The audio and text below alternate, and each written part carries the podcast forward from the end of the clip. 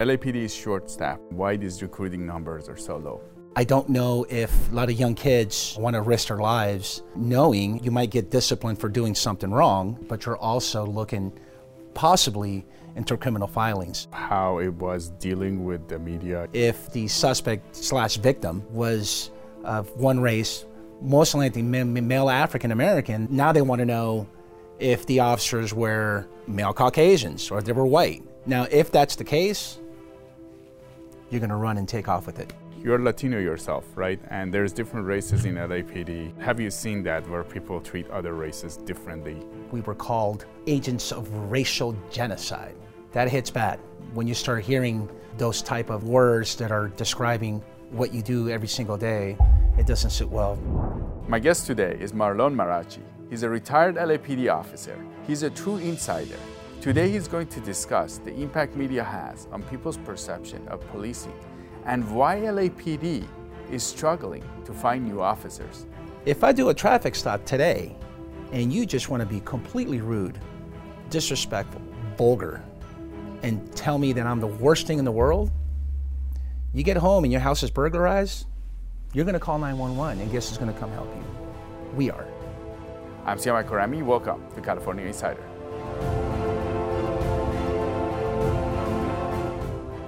Marlon, it's great to have you on. Welcome. Thank you for having me. I really appreciate being here. We don't get a chance to talk to police officers much. You know, there's these PIOs and there's departments have their own statements, and you're a retired LAPD officer, and you have actually been involved with the investigations, internal investigations as well. So you've seen the other side of it, investigating the, the bad police too, the bad cops, and or cases that could go wrong. Yes. We want to talk to you about what's happening today with you were with LAPD. LAPD is short staffed by a thousand officers. Can you tell us what's going on? Why these recruiting numbers are so low? Wow, such a loaded question. I will start off by saying that it, it leads me to believe that this type of profession, uh, not many want to get into because of all the challenges, all the new laws, and even the perception that people have about the police. Uh, just to give an example, back 25 years ago when I came on the job, there used to be a thousand applicants a month. Think about that. A, thou- a month. A, a month. New ones. Just a thousand people wanted to be police officers, just a month. And so out of the 1,000, they only took the best 5%. Out of the best 5%, they took the best 50%. Out of the best 50%, they took the best 5%. So you ended up with maybe six, maybe seven a month because the background investigations, you know, they, with the fine tooth comb, they wanted to hire the best of the best, you know, as we would think that it's best of the best. And so my class in July of 1998 was about 74, north of 70 recruits, uh, my colleagues. I can tell you that in 1997, classes throughout the year, every month, were in the uh, north of 80, maybe 90 recruits in the police academy. In 1996, it was excess of 100. In 1995, it was north of 100. So you can imagine from 1994 uh, up until 1999, there was mass, mass hiring. I don't know if uh, a lot of young kids, you know, want to risk their lives, uh, knowing, and I'm sure we'll get into this, is that you are one incident away from being uh, filed criminal charges. I mean, now you're talking about getting involved in a use of force or getting involved in a violent critical incident. And there's just that possibility that not only are you, you might get disciplined for doing something wrong uh, during this incident, but you're also looking possibly into criminal filing. So that kind of turns people off uh, from applying. I want to say they're averaging about 30 ish or, you know, north of 30 uh, per class per month. Now, do you think it's because of the reputation? Because in the last few years, there's been kind of like the police reputation has not been that great. The, or do you think it's the fact that you could get in trouble anything you do? Well, let's. In terms of the public. Oh, perception. absolutely, absolutely. Look, I mean, you know, George Floyd didn't help at all. I think the protests and what happened with the George Floyd incident uh, takes an impact as to you know hey, I don't want to do that kind of work. I don't want to see myself getting in trouble and getting, you know, possibly going to jail. That kind of has people very apprehensive to even apply to do this job. I can certainly tell you defunding, you know, that movement of defunding you know, the police, that certainly didn't help. I say probably any, for all you uh, listeners out there, if you're a young person that wants to do this job, we always tend to focus on the negative, right? We always tend to focus on incidents that have an impact for all police uh, agencies. And if you didn't know, there's approximately about 180,000 agencies throughout the United States. So when you highlight and sensationalize one incident, you know, it takes an impact on all departments. LAPD has done so good for me, has afforded me so much success, you know, to be here with you and talk about my expertise uh, and to continue, you know, consulting and doing other stuff that I'm doing now. But I want to say those incidents, along with others that get, you know, the Ferguson incident, you know, we can talk about highlighted incidents throughout the United States uh, that has a reflection very negative on a young young person who says, you know what, I really don't know if I want to do this and risk my life uh, every single day. Now, what about the situation right now? Because there's some bad press for the police mm-hmm. in the last few years, and the press hasn't really supported you guys, right, in a sense. No, you know, I, I did a tour as a uh, as a PIO, and I can tell you, in my experience, uh, everything. I was always the believer that for every bad incident that gets reported, we should be reporting or making the community aware of two good incidents. And we've never, to this very day, I don't think we get around that because you and I both know that if it's an officer involved shooting, everybody's going to want to talk about that and respond to that. If the suspect happens to be uh, a certain race, right, uh, then next thing you know, it's going to be even more sensationalized. So it, at, at times, it doesn't just become about the tactical portion or what the officers actually did, their conduct, uh, how they approached it, you know, the totality of the circumstances as it relates to that particular incident. But because uh, the suspect happens to be African American or some other race, and the officer happens to be male Caucasian or another race, it just completely uh, uh, deviates from what actually transpired, and they make it out to be something else. So, uh, you know, I've never really been a big fan of um, of how the media deviates from such ways because at the end of the day, look, nobody wins. You know, you have someone who just died.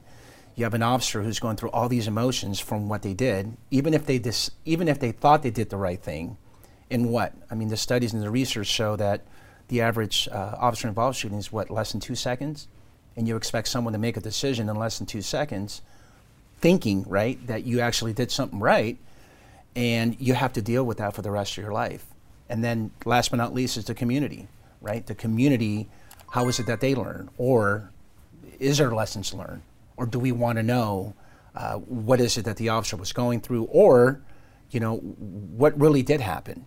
and we don't do a good enough job. And one of the things that bothers me, in a sense, is that we keep talking about transparency because we're supposed to be transparent, which we do. But in my opinion, I think we're probably halfway there. If we're going to be transparent, we should be completely 100% uh, heading toward transparency as it relates to all stakeholders because at the end of the day, nobody wins. Can you give us some examples of how it was dealing with the media? You were a PIO, and how, how would the media look at your? Oh, absolutely. So um, I want to say it was uh, an assembly bill. I want to say it was 1421 that just passed maybe a couple of years ago, where it says that the police department has to pretty much tell the community about a critical incident. So it's law. So I think within 30 or 45 days.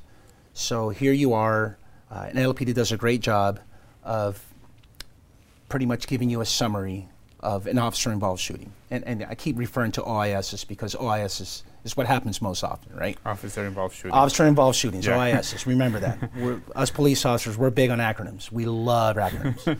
so when you get involved in an OIS, here we are. The commanding officer will go and tell you about the incident. You know, hey, this is what happened on such date. Uh, the officers responded to this radio call here are the circumstances, these are the facts. Uh, they'll slow down and you know will depict body worn video to show you the uh, suspect's weapon, what happened and transpired on that incident. But here's the deal: that happens within 45 days. But then the question is, do we know about the outcome? And we don't. We don't. To this very day, no one is telling the public that look, this particular these officers that were involved in this critical incident, this is what happened. You know, they went through rigorous uh, levels of review, and they were judged, they were scrutinized about what happened, whether it was in policy or out of policy. And this is what happened. Uh, if it was out of policy, this is the type of uh, discipline that we imposed on these officers, and they're getting training and they're being debriefed about the things that they should have done. Because what I come to find out in my experience in these critical incidents is that you don't get scrutinized or get judged on the tactics that you actually did. It's what you didn't do and what you didn't think about doing is where you start analyzing and having this full blown examination by command staff officers about, you know, you might have, maybe you should have thought of this. Or maybe if you did this, then maybe there could have been a, a, different outcome. But we don't talk about that. And so the question is, is that do we want to know? Certainly if I had a family member or someone, I would like to know what the outcome, but I just feel like uh, it's not so much that we sh- should be holding the police departments accountable for not letting know the final outcome I think we should be also holding the community to know for the final outcome. Because I got to be honest with you, I just think that after they see that community briefing or you know that you then have to do done and forget about it. Right? Yeah, you, you move and on the to the press next already one. did, did the coverage. They don't know what happened. What it, so you just keep hearing about this shooting, that shooting, that right. that event. So think about how many OISs you have known about, right? Since you've been doing this, have you bothered to even think about what the outcome was? What happened to the officers? You know, how is it that they went and told their family? You know, what is it they're, they're going through? Or what about the family members of the deceased? What are they going through? Yeah, they filed a lawsuit for wrongful death, making claims that the police, you know, neglected to do, you know, this, this, and this. But all, these conversations we're just not having. And if we're going to talk about transparency, we should be having those conversations. What about the media, the press?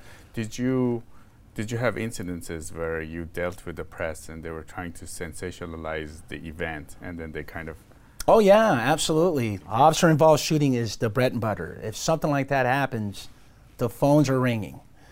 And sometimes, not all the time, but you know, I get the sense that, you know, if the I suppose the suspect slash victim, right? They're they're a victim as well uh, uh, was of one race, most likely male African American, then next thing you know, now they want to know if the officers were, you know, male Caucasians or they were white. Now, if that's the case, you're going to run and take off with it. Yeah, and, the calls are coming, the media is.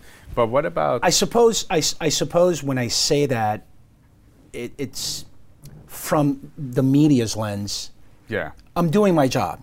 And now this is magnified by a hundred, you know, where if it wasn't a male white officer and the suspect was not African American, they probably won't feel, you know, it's not as, um, you know, uh, you as know, excitable. It's not as excitable for them. And, and, and again, uh, you know, I'm not trying to uh, give a negative light to the media they have a job to do. And, and when I was a PIO, we had great relationships. It's just that sometimes I felt as though, you know, if it wasn't a certain race, you know, or gender, you know, or ethnicity, if you will, then you're not getting as excited. I just got the sense that, you know, it, it created some more uh, excitement for you to do your job for the reporters to do this. Absolutely, and then again, uh, the, you know, I bring this up to say that reporters have a job to do, and that soundbite, that interview, is going to be more significant, I should say. Not to say that if if that particular uh, scenario in which you know it was different ethnicities or genders or race, that it you know it, it it's not as important. It is, but I just felt like it was cranked up a little bit more. Now, does this exist in the department? You're Latino yourself, right? And there's different races in LAPD.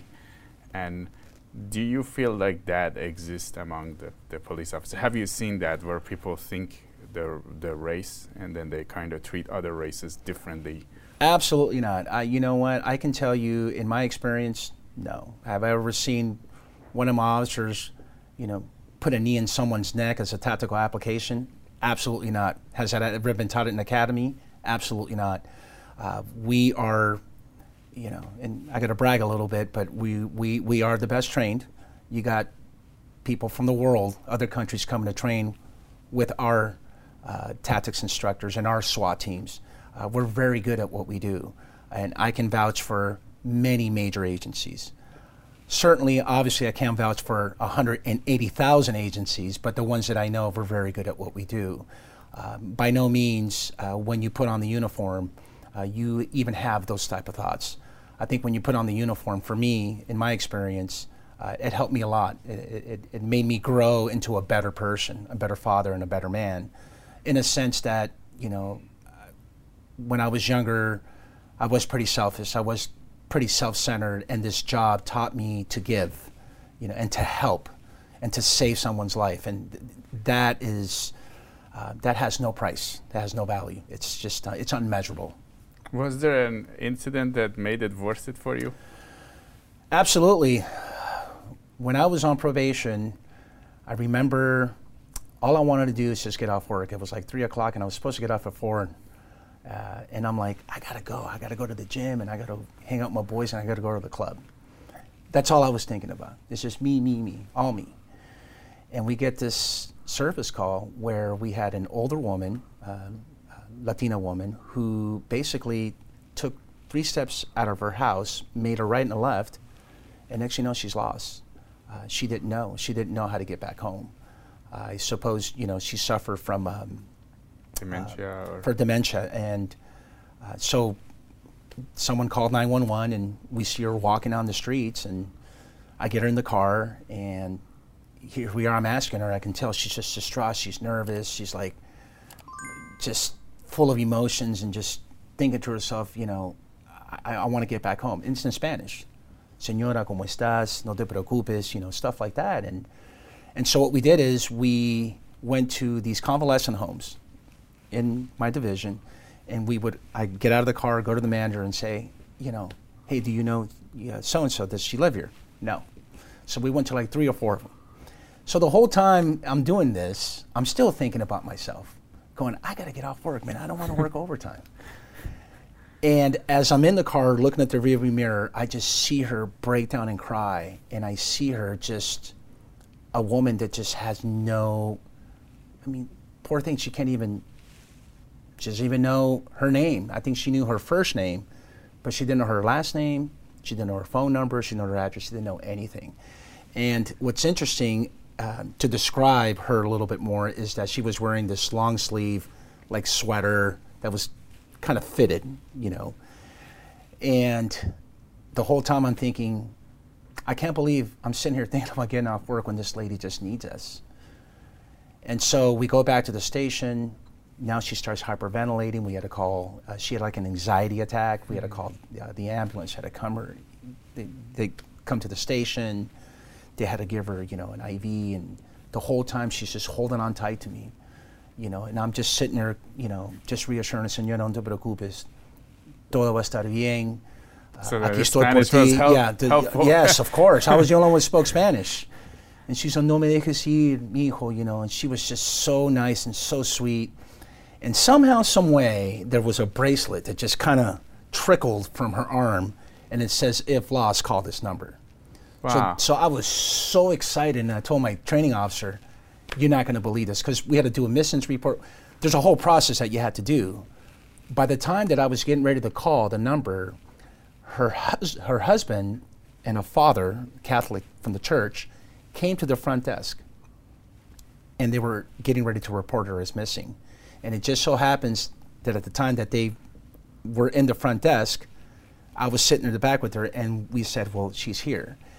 And let me tell you something that reunion just did it for me. I thought to myself, you know, I'm I'm eight months from the out of the academy.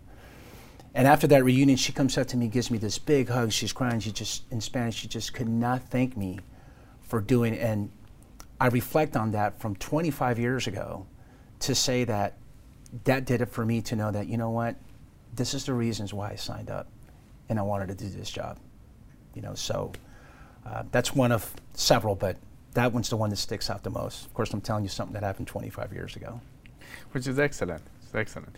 Now, Marlon, some people might say that the press is doing all this. You know, it's kind of, it's kind of changed the way people look at the um, the, the, the, police officers mm-hmm. to some degree in this country. Mm-hmm. But there is there is an element where kind of some bad officers get protected wi- within the police system, you know, yes. and then it, it ruins it for everybody. But there is an element. Can you tell us what you saw? Because you were investigating police misconduct. What I come to realize is that it's really all about organizational culture, which a lot of people call cop culture. Culture is what really dictates what you do and what you don't do. And so what happens is, is that when you start seeing these incidents like Memphis, you know, those five officers that you saw that was horrible what happened, or what happened with in, um, in Minneapolis, right? Over there with um, Officer Chauvin. The first thing I think about is, is that really an aberration? So, in other words, is that the first time you really did something like that? So, for 19 years you've been on the job, is that the first time you actually, you know, conducted yourself and used those tactical applications that you were taught to do something like that? And the, the answer should be absolutely not. And so what happens is, is that when you do it over and over again, it's that accountability and that culture that makes you do stuff like that. Why? Because the sergeant doesn't say anything. He turns a blind eye. The lieutenant, the captain, command staff, no one's saying anything all the way up to the chief of police. So when you don't put a stop to that, call it what you want. Maybe it's bravery. You're not brave enough. You're not courageous enough. Uh, maybe you just don't want to go against the grind and you don't want to be seen as the whistleblower. You know, maybe you're afraid that if you do say something, right, then they're going to uh, retaliate against you. Which, by the way, duty to intercede, right? Duty to intercede is another Senate bill. I think it's uh, Senate Bill 26 here in California, which is law now, which pretty much says that look, if you see something of one of your partners or anyone at scene that's using excessive force or whatever the case may be, where you feel it's completely a deviation from what you were taught, then I have a duty to intercede. And if you don't say anything or you don't do something, you too will be disciplined. So when we start talking about bad officers, what I think about the most is culture. Culture, culture, culture. And it's just not in this profession. I'm sure there's a lot of cultures and, you know, in doctors and nurses and architects uh, where you cut corners, right? Uh, you want to do the right thing, but if you're that one guy that just, you know, you're a rookie cop and you're just seeing something bad, and you don't want to be known as the one that, hey, I, you know, I, I don't want to tell you because my whole career is ruined. Yeah. I'm at home, I'm married, this is my only paycheck, I got to provide for my family. You know what? I'd rather not say anything. You know, or you have these training officers that are saying, you are pretty much going to do A, B, and C. That's it. You can't talk, you can't speak, and I'm going to teach you how to do police work. Now, imagine that with 180,000 agencies throughout the United States. What that tells me is that we have a lot of work to do, a lot of work to teach, to train, which is one of the reasons why I got hired as an instructor to teach these new sergeants how to conduct these internal affairs investigations. So it seems like from what we've gathered so mm-hmm. far, um, from uh, people that have been in the police force, they told us that it's almost impossible to do policing work because you have to calculate so much. Yes. Like if you, and then it seems like the bad officers, uh, I don't know what the number is, mm-hmm. probably a small number, but they're there, and they're not getting the discipline that they should get.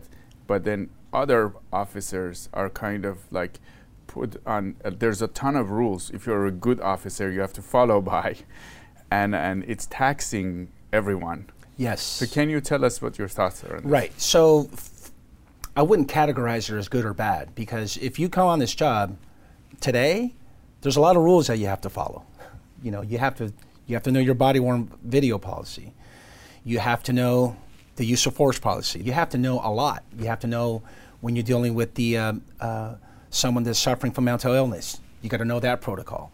So there's a lot of protocols, practices, and laws that you just have to know, and you just can't learn that right away. You know, it takes um, repetition, experience, so on and so forth. And you have to follow them all in, at every incident, right? Exactly. You got to follow them all at every incident. And I suppose what tend to happen is that sometimes, because so many people call 911, and I'm a true believer that, look, you can talk about uh, how people hate the police, how we're so bad, uh, we do bad stuff, you guys are corrupt, you're all that. But at the end of the day, guess what? You got to call 911. And guess who's coming? Guess who's coming to help you? Me. So if I do a traffic stop today, and you just want to be completely rude, disrespectful, vulgar, and tell me that I'm the worst thing in the world, you get home and your house is burglarized, you're going to call 911, and guess who's going to come help you? We are.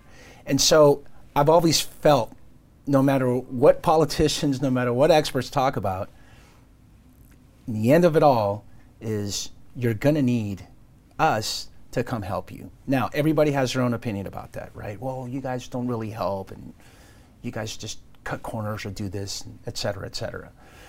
And so what happens is, is that a lot of what you need to know, it is taxing. I could, I could not agree with you more. I'm all for, I believe now we're having um, civilians respond to certain radio calls.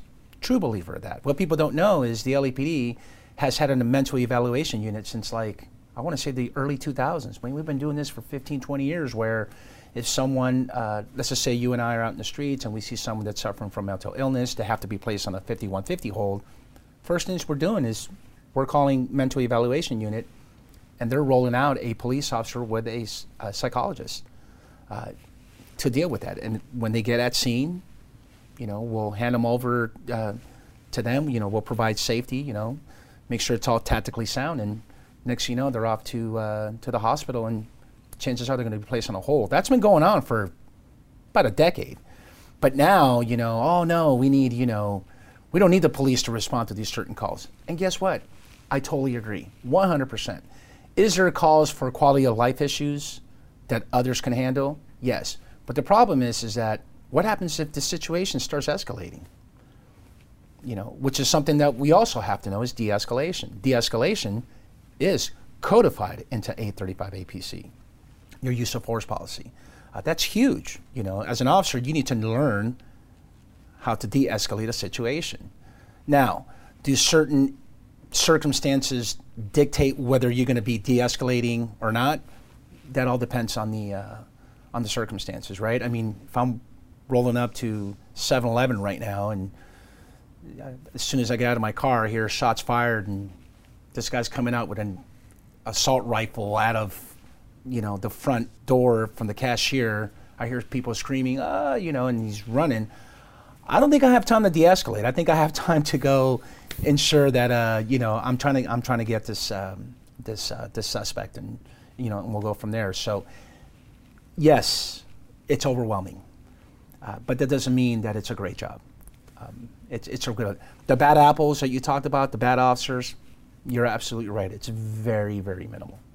Let me give you an example.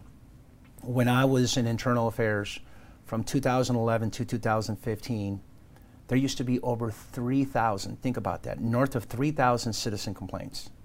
People complaining about officers alleging misconduct, right? Whether it was a violation of policy or they were rude to me, discourteous, they neglected their duty, their conduct was unbecoming. In other words, their conduct was really bad, it was negative. Look what this person's doing. Out of those 3,000, 96.4% were adjudicated as unfounded. What unfounded means is that it's never, it, didn't, it didn't occur. So think about that. That means that a lot of people complain to internal affairs, to the department, and say, look what these officers did. And sometimes it's third party. Sometimes you just watch and see and don't make a complaint. We'll go through a full blown investigation. And we'll send you a letter. And, and this is where I think that we need to do better is we'll send you a letter saying, hey, we fully investigated this. Uh, it came back unfounded. Uh, the officers did nothing wrong. Please give us a call if you'd like to discuss. And guess what? I've been, I've done hundreds of the investigations. I've sent out hundreds of these letters that have been adjudicated as unfounded. Not one person has ever called me to say, "Hey, when I made that complaint, can you please tell me, you know, what happened?" You know, I know, I know, it, it, it's been adjudicated as unfounded, but can we meet? You know, would you like? Sure, let's go to Starbucks, have a cup of coffee, and we'll talk about it. You know, so what does that tell you? It tells you that there's four percent. Now think about it. Back in 2011 to 2015, we had what nine, ten thousand, ten thousand officers for only four percent. So what are we talking about? A fraction of.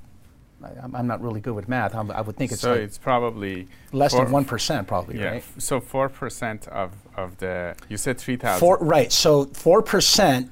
There is some bad. So conduct. out of the three thousand, right? Correct. So that's 120. Yeah. That's 120 incidents a year, or 100 a whole year. The whole. And year? that was back then. In terms of the police shortage that we're facing, yes. what, is, what are the impacts? Uh, it, it, has a lot of impacts in, in, in the sense that, look, when you don't have uh, young, young people, right, young men and women that are applying, because it's, it's very low, it's got to be in the hundreds, right? Um, and you have officers. So here's the formula young people, men and women that are trying to come on the job, very minimal. Officers that are already out in the streets, and there's a huge shortage, right, already. There's some agencies that you're mandated to work overtime because we just don't have enough on this particular day. I mean, let's just say minimum is two police cars, right? Just, just two if it's minimum. Some agencies have three. Some agencies have a minimum of needs of having four patrol cars in this city, right? If you can't fill that, uh, we offer overtime. You know, and if you like supplemental income like I did for 20 years, uh, to live comfortable, to provide for your family, you know, to take trips, because I can attest that you know a police officer salary is not um, it's not conducive to a very really great lifestyle it's good, but it's just not great. So if you want to take your family, you want to have kids and take vacations and all that stuff, you're going to want to work overtime, right? Or send your kids off to college. I got to work overtime. And so supplemental income is huge, not just in the LAPD, that's probably nationwide. And so now you're working what? The days that you're off. So let's just say you work a 312, three days a week, 12 hour shift. So you have those four days off. So now you're working two, maybe three days, and you have that one day off Maybe you have four days off for the whole month. What does that happen? Now you're talking about burnout on the officers, right? And they are working a lot. Some agencies require mandatory that you need to work overtime. But I'm huge on training. You got to train. You got to know all these new laws. Laws are always coming out case laws, uh, Senate bills, Assembly bills that affect the impact of how do you do police work. So, where do you find the time? to and actually can train. you process look so you you must need some time off because because it's a lot of isn't it very traumatic to do the work absolutely you get home and you you know everything that you just saw uh, whether it's i mean imagine you being involved uh, in a critical incident uh, an in custody death or um, maybe you had to get into a full-blown use of force, you know, with someone that maybe just got done beating, you know, their wife or someone, you know, domestic, something completely violent, or you had to take someone's life. You got involved in an officer-involved shooting. You got involved in an OIS. All those emotions, you know, how do you get home and learn how to turn that off and, and, and deal with your family? It's tough. Uh, it's tough to deal with that. Uh, let alone, I got to learn how to be stronger and wake up at six in the morning and go do it all over again. What about us when we call 911? You mentioned that some yes. police officers have to work overtime. Mm-hmm. So and then and there's going to be a shortage. There's a shortage already. Yes. Do you think we're going to see uh, less timely responses and and officers that are more stressed out and? Yes. So it's it's, it's kind of like a recipe for I wouldn't say a disaster, but it's a, it's just it's a recipe where everybody's just going to be frustrated. So it's a recipe set for frustrations on both parties. Right? You got officers who are just pretty much emotionally and, uh, spent and yeah. tired, probably haven't slept, and then you have people who call 911 that are these taxpayers. Hey, I'm calling you. You got to respond and help me out. Of course, there's priorities, right? Someone goes to 7-Eleven and robs it. You know, we're, we're there. We got to go there, especially if people have been victimized. But if your car got broken into because you parked it on the street and your window's completely shattered, you know, you, you got to weigh it out. And I think what happens is even 25 years ago, people get they just get frustrated. They're impatient. So I would say that, you know, have some patience. You know, when we respond, uh, is it getting better? Um, yeah, I think so. I, I believe that we're going to get completely better. I think now we're seeing um, that paradigm shift, if you will, that we're being more supportive of what we do compared to uh, two or three years ago, where, you know, eh, because of certain landmark incidents, you know, the police was just, they were just bad people. You know, they were evil. I think at one point we, we, we were called um, uh, agents of racial genocide. That really, that hits bad. Uh, that is so, so not true. So um, when you start hearing those type of um, words that are de- uh, describing what you do every single day, it doesn't sit well. And, and I can speak for many, many of us in this uh, in this field. Now, Marlon, how do we fix this? This is like, can, uh, so this has to be, uh, there has to be a shift where people get into the force, uh, or, or they, how do we fix this? We, we fix it by having way more involvement. I think we do a lot of good community policing. We do. We have some really good community programs, a lot of outreach. Look, get involved. Uh, I know that we have those simulators, right? Citizens academies. They have community academies. Key, if you really, really want to know and put on these shoes to know exactly what we go through, come on down. I know they have those uh, tactical simulators where you put on, uh, I think it's like a goggle where you know you have scenarios, and you got to make decisions in a split second, whether you're going to shoot or not shoot. You know, and it's happening everywhere. Um, the more that we get involved with the community, which we have been, it's look. I don't want to give the impression that we've never. I, we've been doing this for 25 years. I mean, it's just that now, because of social media, because of you know, because of one bad incident, it, it you know, it, it it paints everybody with this broad brush, and and again, uh, and I'll keep saying it, 180,000 agencies. Think about that. We have a lot of work to do to fix and to give a good impression Now, in terms of the media side of it, so Mm-hmm. when people read these articles about a police incident, do you have any recommendations for them? Because you've been on the other side of it, you know what was happening and this, how things were reported. Well, is there the- any? Yeah, well, s- why don't you send me a draft and let me review it before you actually publish it? I don't know if that's the practice.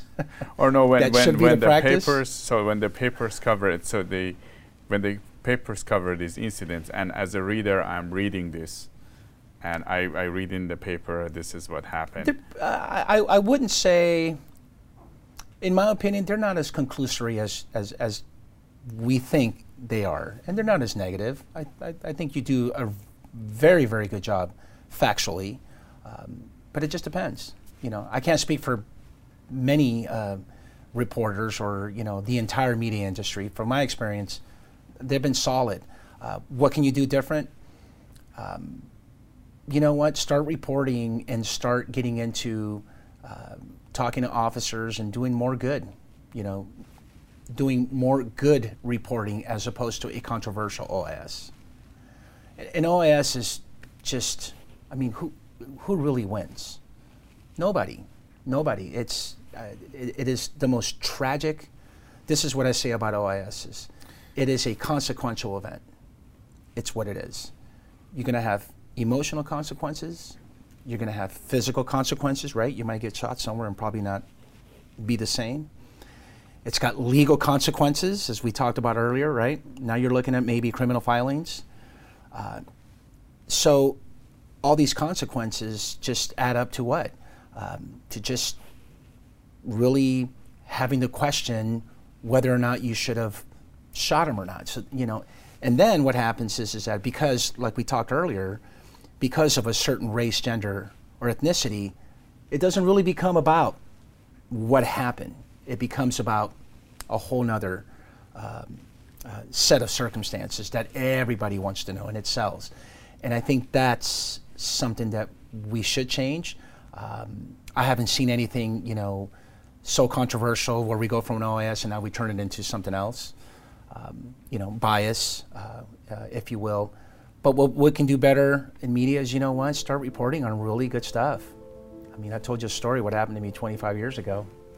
Not one uh, media reporter. I suppose you can call police stations and say, hey, you know what, if something really good happens to the watch commander, why don't you let us know and, you know, we'll roll out and do a soundbite.